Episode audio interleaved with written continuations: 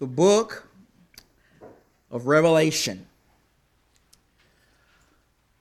The book of Revelation, for many people, as soon as they hear those words, they start feeling feelings of fear. They start feeling feelings of nervousness. They start feeling feelings of anxiety and intimidation because let's just be honest about it this morning. The book of Revelation is one of the most difficult books in the Bible.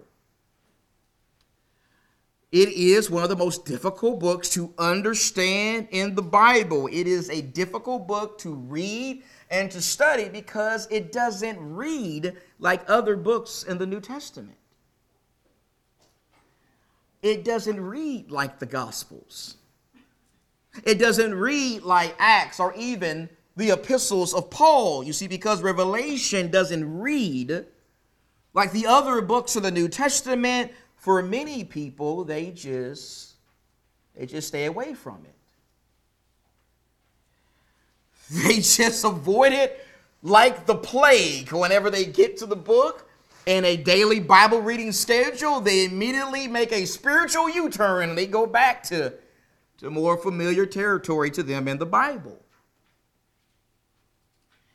For a lot of people, they allow their fears of revelation to prevent them from reading and seriously considering what it has to say. But beginning in a few days from now, here in this place, we're going to strive to be different.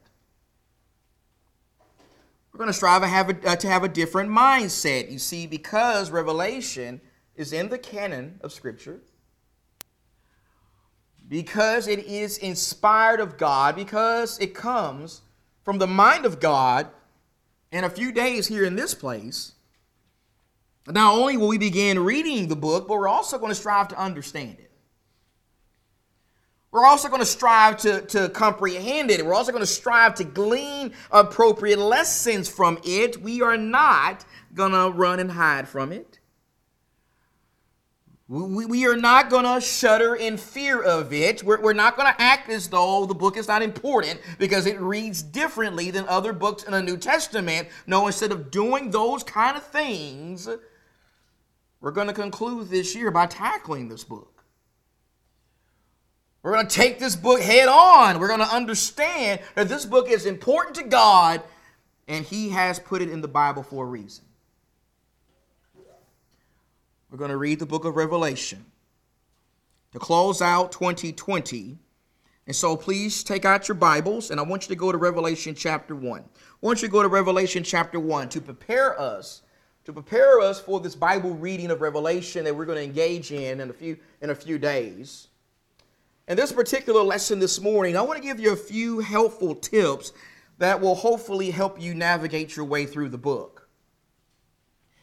You know, it is interesting to me how when you read the first chapter of the book of Revelation, it almost seems like God anticipated that a lot of people would go to this book and totally misunderstand it totally misapply it, totally take it down a path that he doesn't want it to go down. When you read the first chapter of Revelation, it almost seems like God anticipates that this would be a very abused book. And so, to keep us from doing that, to keep us from abusing the book, to keep us from misusing the book, to keep us from unlocking erroneous and just wrong doors to the book. In Revelation chapter 1, God, God gives us some keys. He gives us some keys to the book of Revelation. In fact, he gives us seven, seven specific keys to, to properly unlock the mysteries that are found in it. And here's the first key right here. The first key to properly unlocking the mysteries to the door of revelation is found in the name of the book. The name of the book, the name of this book is Revelation. It's called Revelation, right? You see, the name of this book, Revelation, the name of this book actually comes from the Greek word apocalypsis. Apocalypsis, our English word apocalypse, is actually derived from this Greek word. Many of you know that our English word apocalypse has come to mean disaster. It's come to mean catastrophe, destruction, the end of the world. Many of you know that that is what our English word apocalypse has generally come to mean, but I want to suggest to you that that is not what the Greek word apocalypsis means. You see, unlike the English word apocalypse, which means destruction, disaster, catastrophe, the end of the world, the Greek word apocalypsis means to uncover. It means to disclose, it means to reveal. In fact, in the very first sentence of the very first verse of this book, we see exactly what this book is going to reveal. Look at Revelation 1 and verse 1. We're going to be mainly in Revelation 1 this morning. Revelation 1. What does it say? The revelation of what? The revelation of Jesus Christ. The revelation of Jesus Christ, which God gave him to show his bond servants. Notice how right away we see that the title of this book is very appropriate. It is a revelation. In fact, it is a revelation of one specific person. John says that this book is a revelation of Jesus Christ. It is a revelation of the Son of God. It is a revelation of the kingship of the Son of God. It is a revelation of the glory of the Son of God and the majesty of the Son of God and the ability of the Son of God to lead his people to victory over their enemies. This book is a revelation of Jesus Christ. That's the first key that we must have if we're going to unlock the mysteries found in Revelation. The first key to this book is found in the name, and then we come to the second key, and the second key has to do with the content. The content. What is the content of this book? Well, when you read several verses in it, you see very clearly that this book's content is that of prophecy. This is a prophetic book. In fact, it is the only prophetic book of the New Testament. Look at Revelation 1 and verse 3. Revelation 1 and verse 3 says, Blessed is he who reads and those who hear the words of the prophecy. The prophecy. And heed the things that are written in it. Notice how the book begins by trying to get us to understand that this is going to be a prophetic book. This is a book of prophecy. Now go to the last chapter of the book, Revelation 22. I want you to notice how this book ends the same way it begins. It begins by telling us that it's a book of prophecy. And then in Revelation 22 and verse 7, Jesus says, And behold, I'm coming quickly. Blessed is he who reads the words of the prophecy of this book. Look at verse number 10 of the same chapter. In verse 10, he said to me, an angel said to John, Do not seal up the words of the prophecy of this book. Look at verse 18 of the same chapter. Verse 18 I testify to everyone who hears the words of the prophecy of this book. Verse 19 And if anyone takes away from the words of the book of this prophecy, God will take away his part from the tree of life and from the holy city which are written in this book. Notice how over and over again God is trying to get us to understand something. Over and over again, God is trying to get us to understand that this is a prophetic book. This is a book of prophecy.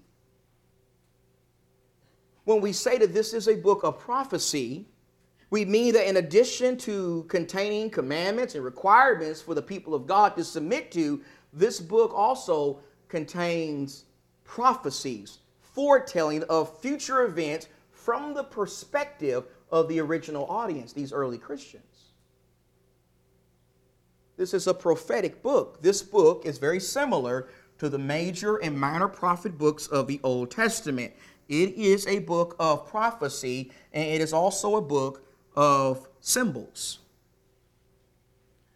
It is also a book of all kinds of symbolism. That is the style of the book. Go back to the first verse of the book, Revelation 1 and verse 1. Revelation 1 and verse 1.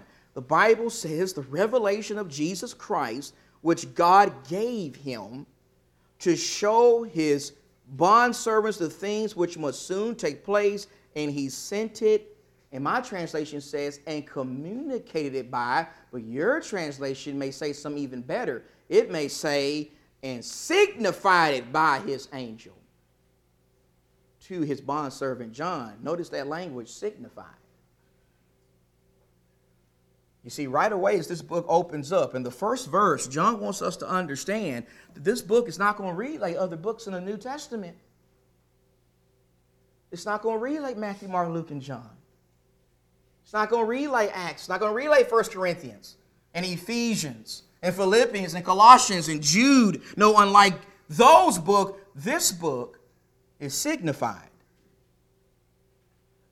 It is written in signs and symbols and figures. It is loaded with all kinds of symbolism. That's what John tells us right away. And we find a great example of that in the verses that Brother John read for us this morning in our scripture reading. Go back and look at those verses. Revelation 1 12 through 20. Are you there? I want you to notice how in those verses Brother John read for us this morning, Jesus Jesus is described for us in a very interesting way. He is depicted for us in a very interesting way. He is depicted as having hair like wool and white as snow. He is depicted as having eyes like a flame of fire and a voice like the sound of many waters. He's even depicted as having a face shining like the sun and a two edged sword coming out of his mouth. That's how Jesus is described in those verses, and we need to understand that none of that, absolutely none of that, is to be taken literal. None of that is to be taken in a literal way. Instead, all of it is figurative.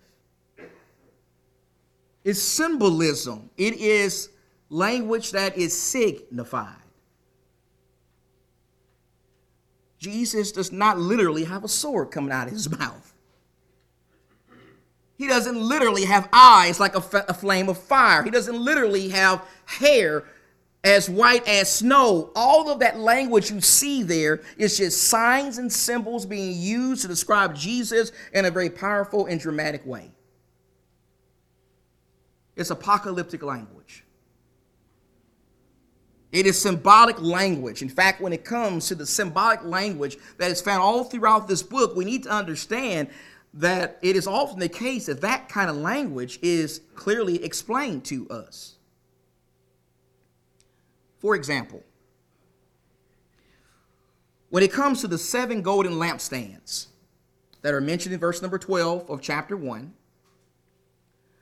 and when it comes to the seven stars that are mentioned in verse number 16, notice how both of those things are clearly explained to us in verse number 20. Do you see that? Notice how, according to verse number 20, the seven stars represent what? Seven angels. And the seven lampstands represent seven churches. Both of those symbols are explained to us in that verse. We don't have to guess about it. We don't have to wonder. We don't have to ponder. We don't have to debate the matter. Sometimes the symbols in this book are clearly interpreted and explained, and other times they are not. But someone may have this question. Someone may wonder, well, Sean, why in the world did God even choose to have a book written in this kind of way? Why in the world did God choose to write a book or have a book written in, in symbolism, in, in a signified way, in signs and symbols and figures? Why couldn't he just have this book written like the book of Acts or the, or the Gospels or maybe the book of Romans or First Corinthians? Why did God have to have this book written in this confusing way to us? Well, let me say a couple of things about that. First, let me say this because God is God. Because God is sovereign, because God is the Lord, because God is the creator, he can reveal his will to man in any way that he desires. He doesn't have to reveal his will to us at all. But if he chooses to, he certainly can choose to do so like this. He certainly can choose to do it in a signified way. Who are we to question how God decides to reveal his will to mankind? Because God is God, he can reveal his will And this kind of genre. In fact, when it comes to this kind of genre, when it comes to this kind of style, we need to understand that this style is really not uncommon when you compare it to other books of the Bible. It's really not uncommon when you compare it to other books of the Old Testament. I mean, you just go home today and spend some time doing a casual reading of the book of Isaiah in the book of Zechariah, in the book of Ezekiel, in the book of Joel, and you spend some time reading some of the uninspired literature that was written between the Testaments, the Apocrypha writings, as they are called today, you go home and you just spend some time reading that kind of stuff, and you'll easily see that this kind of style, this kind of apocalyptic style, was constantly used in ancient times. It was used over and over again. It was a well known genre that many of the prophets would use to talk about pending judgment that will come upon the enemies of God's people.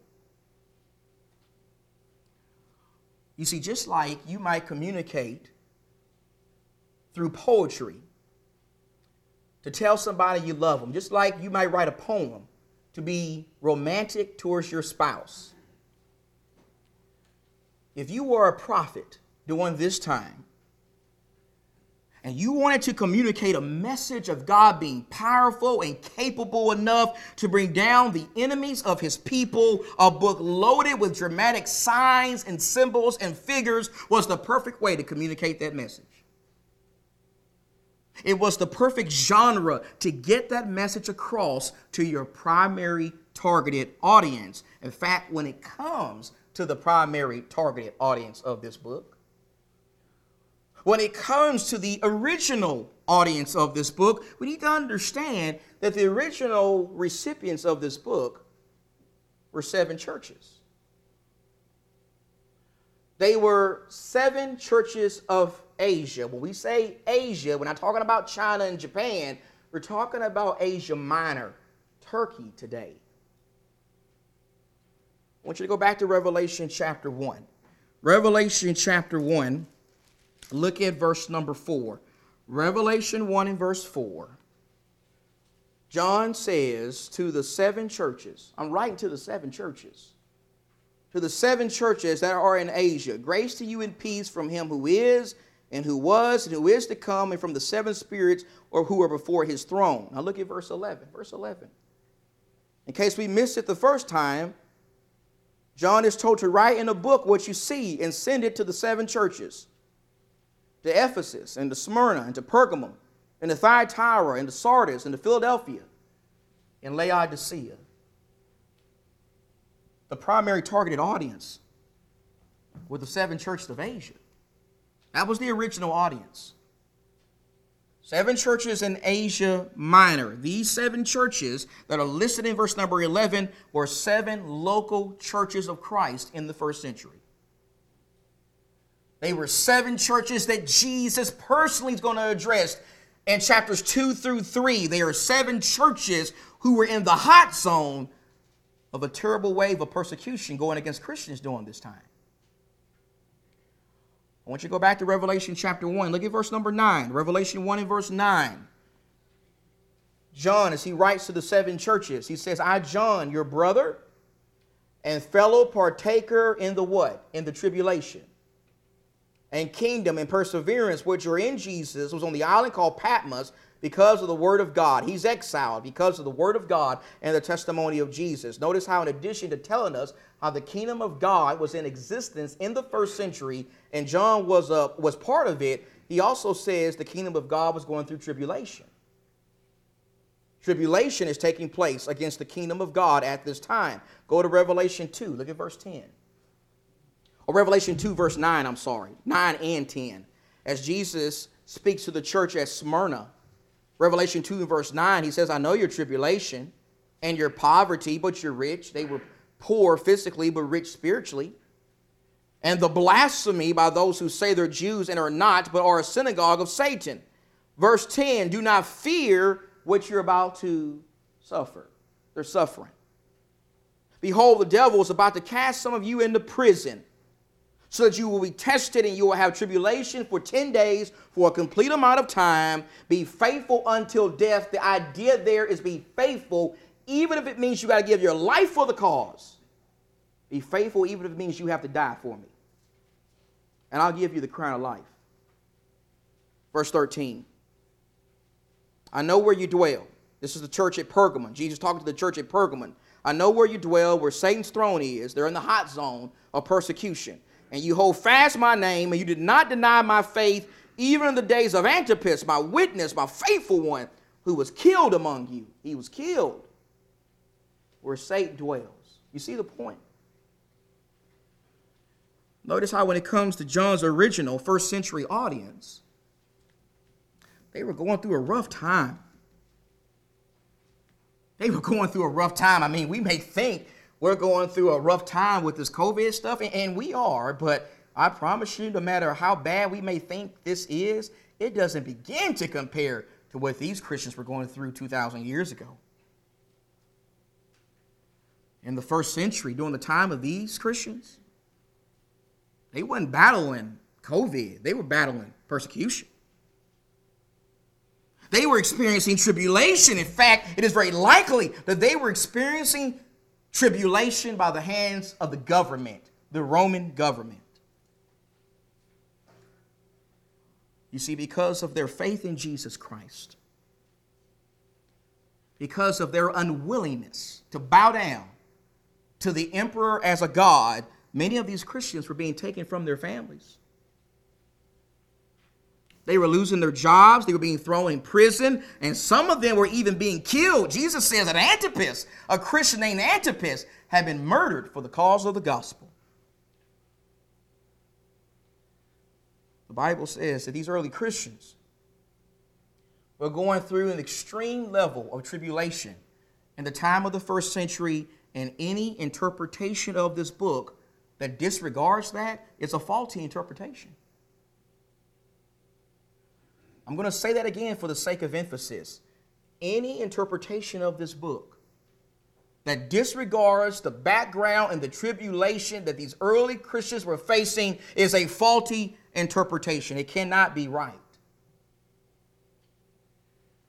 You see, contrary to what a lot of folks may suggest today, this book is not about stuff going on in our world today. This book is not about what's going on in the Middle East.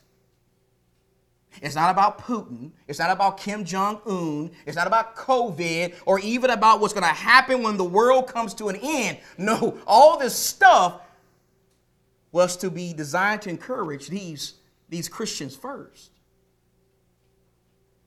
Putin and Kim Jong un and COVID is not going to encourage Christians who, in the first century, were getting their heads cut off by the Roman government. That's not going to encourage them to stay faithful to God during a time when they're, they're trying to be wiped out by a world empire. You see, before gleaning lessons from this book that can help us today, we need to remember that this book was first written to first century Christians. It was first written to Christians who were being persecuted by a world empire. It was first designed to encourage them and motivate them to hang in there, to stay faithful to God, even if it cost them their lives, like it did in the case of Antipas. The fifth key to understanding and unlocking the mysteries of this book is found in the background the tribulation of the early saints, but then we come to the sixth key to unlocking the mysteries of this book, and this sixth key may be the most neglected and controversial of all the keys.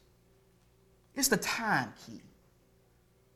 When was the majority of the stuff mentioned in this book going to come to pass? Well, God tries to tell us this over and over again in the book, and let's go to Revelation chapter 1. Look at verse number 3. I think God knows how to tell time. I think God knows how to communicate time to his people. And so look at what God says in Revelation 1 and verse 3. Revelation 1 and verse 3 says, Blessed is he who reads and those who hear the words of the prophecy and hear the heed the things which are written in it, for the time, the time is what? The time ain't 2,000 years later. The time is near. It's near. Look at verse number one again. The revelation of Jesus Christ, which God gave him to show his bondservants the things which must what? They got to soon take place. And he sent it and communicated by his angel to his bondservant John. I think if God wanted to tell his people about something that was going to soon take place, he may have would have said it like that. He might would have said it's going to soon take place. Revelation 22 and verse 6. Revelation 22 verse 6. And he said to me, These words are faithful and true. And the Lord, the God of the spirits of the prophets, and his angel to show his bondservants the things which must what? They got to soon take place. Verse number seven, Jesus says, I'm coming quickly. Verse number 10, do not seal up the words of the prophecy of this book, for the time is near. God is trying to get it immersed in our heads. What's going on here? The time factor. The time factor. This book is not talking about stuff that's going to happen way, way, way down the line. It's not talking about stuff that's going to happen 2,000 years later. Instead, it's talking about stuff that's going to take place soon. It's going to be near. It's going to take place shortly from the time perspective of the original audience.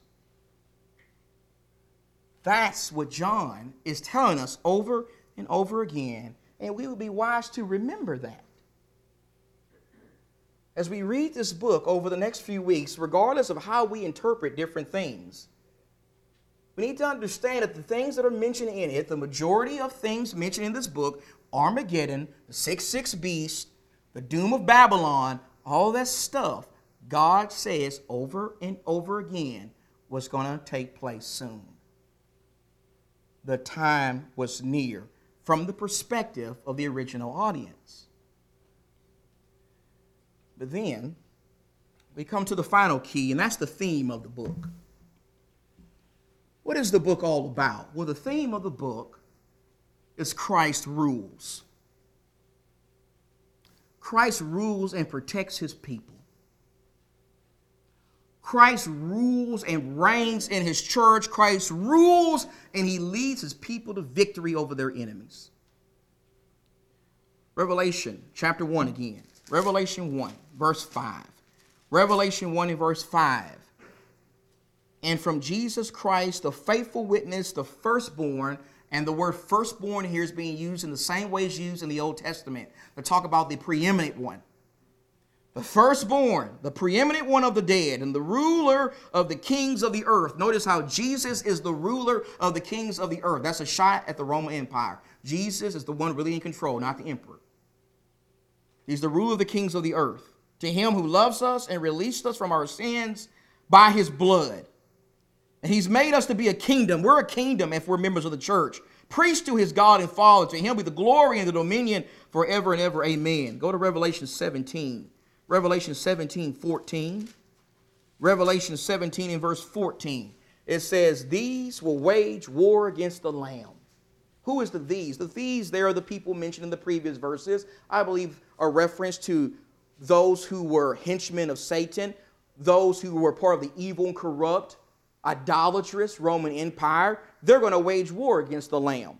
But the Lamb is going to overcome them. Why? Because he is Lord of lords and King of kings, and those who are with him are the called and the chosen and the faithful. I'm going to tell you that out of all the verses in Revelation, this one's my favorite verse. It's my favorite verse. I like this verse because I believe it's the thesis for the book. I believe this is the theme verse for the book. This verse tells us, this verse tells us what Revelation is all about. It tells us that even though a lot of bad stuff was happening to the people of God in the first century, their enemies would not prevail. They would not be victorious. They would not destroy and stomp out the kingdom of God. Even though on the surface it appeared like God's people were losing this battle. From God's perspective, in the end, he knew they were going to win. They were going to be reigning as victors over their enemies because they had the right person fighting for them. They had Jesus fighting for them. They had Jesus leading the army. You see, throughout this book, and watch for it, Jesus is portrayed as a great king. He's portrayed as a great conqueror. He's portrayed as someone who's always leading his people to victory over their enemies. It doesn't matter if it's death, Hades, the two beasts, the people worshiping the beast, the red dragon, those who worship and serve the dragon. It doesn't matter what enemies pop up in this book, and there are a lot of them, but the point is still the same. Jesus picks them off one by one. Jesus wins. Jesus is victorious. Jesus rules over his people, the church, forever. These are seven keys unlocking the mysteries of Revelation. But before we close, let's answer one more question. And that question is okay, so what? What can we learn from this? What are some practical lessons that we can take away from Revelation, even though we were not part of the seven churches of Asia? Well, I want to give you two lessons, two things to take home with you this morning that I hope will encourage you from Revelation.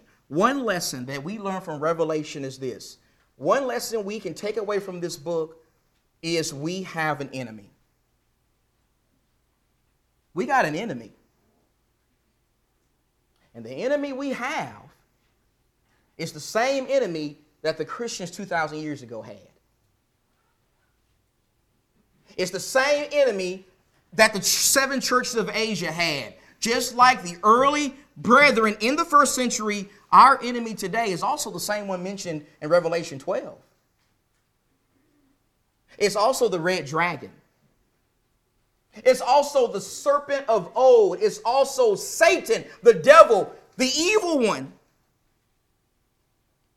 As you read through the book of Revelation in the next few days, please, please, please don't lose sight of the devil, okay?